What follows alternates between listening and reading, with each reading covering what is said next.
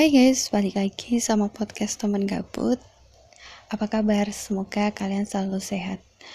Oh ya, uh, ini mungkin akan jadi podcast penutup akhir tahun 2020 dan aku mohon maaf banget ke kalian karena di bulan Desember ini aku jarang banget upload podcast bahkan baru upload satu kali kemarin tidak ada apa namanya pembahasan tentang buku lagi dan lain sebagainya aku mohon maaf banget. Sebenarnya udah ada beberapa buku yang pengen banget aku review tapi aku pengen kolaborasi sama temanku. Cuman karena belum uh, ketemu waktu yang pas jadi kita belum sempat tag untuk uh, podcast terbarunya. Nah kali ini aku coba menutup akhir tahun 2020 dengan episode baru. Episode yang kalian bakal dengar ini tidak akan menceritakan tentang buku, tidak akan men eh ada sih, cuman tidak uh, membahas salah satu sebuah judul buku.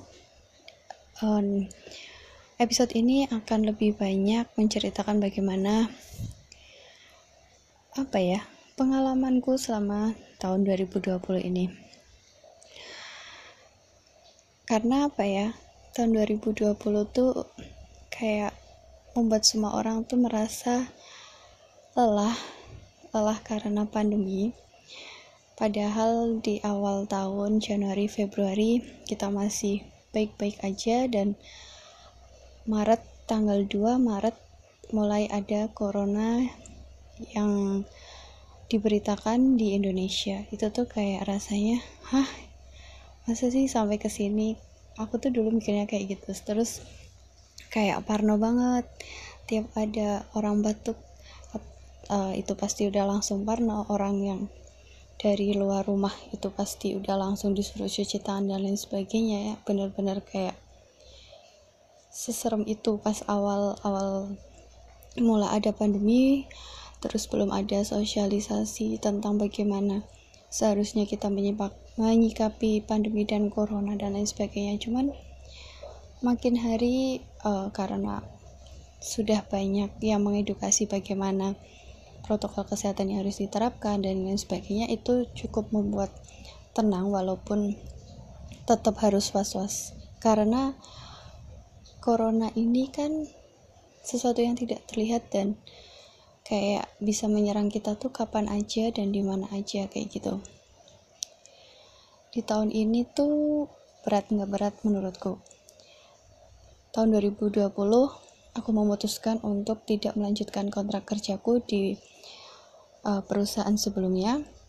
Karena aku berpikir bahwa aku akan mengejar salah satu cita-citaku yang memang sudah direstui dan diharapkan oleh kedua orang tuaku juga. Akhirnya aku memutuskan untuk oke okay, aku tidak melanjutkan kontrak di perusahaan lama tapi aku akan berjuang untuk uh, sesuatu yang baru di tempat yang baru.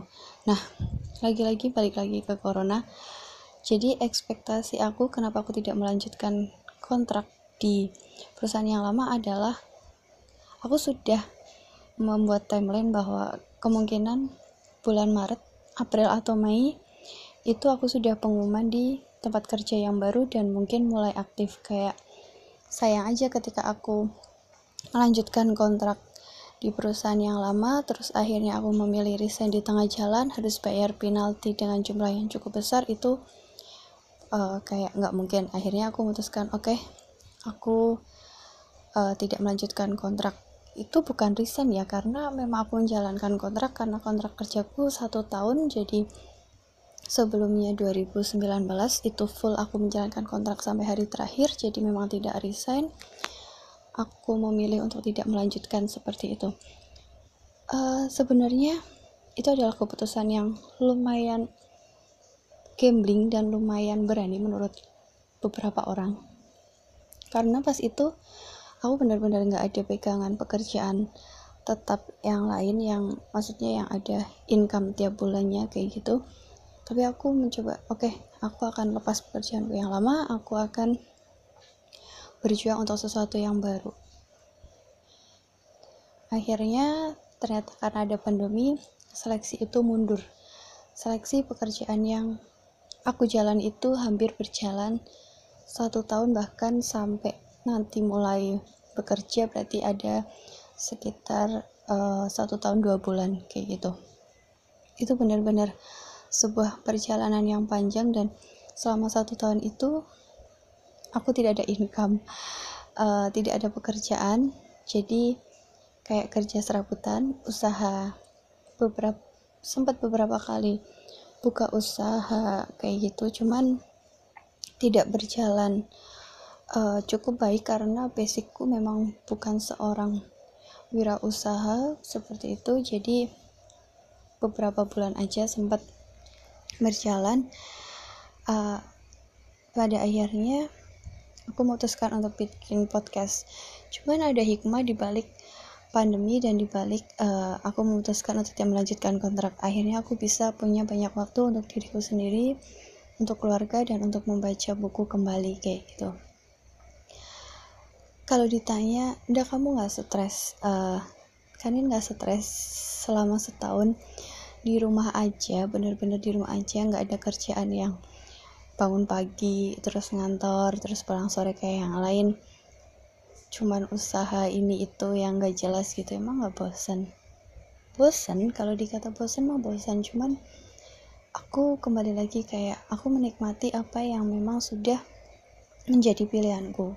Prinsipku untuk saat ini adalah aku tidak boleh berkata seandainya atau uh, harusnya kemarin aku kayak gini karena ketika kita berpikir seandainya dan harusnya dulu kayak gini kayak gitu itu berarti kita menyesali keputusan yang kita ambil dan kita tidak mensyukuri apa yang sekarang kita jalani. Menurutku setiap keputusan itu pasti ada konsekuensinya dan harusnya ketika kita mengambil keputusan kita udah harus siap dengan segala konsekuensinya kayak gitu. Nah, konsekuensi yang aku dapat ketika aku tidak melanjutkan kontrak kerjaku yang dulu adalah aku tidak punya income tetap. Aku lebih banyak waktu di rumah yang mungkin itu akan uh, buat sebagian orang itu akan benar-benar bikin stres. Iya, awal-awal stres banget.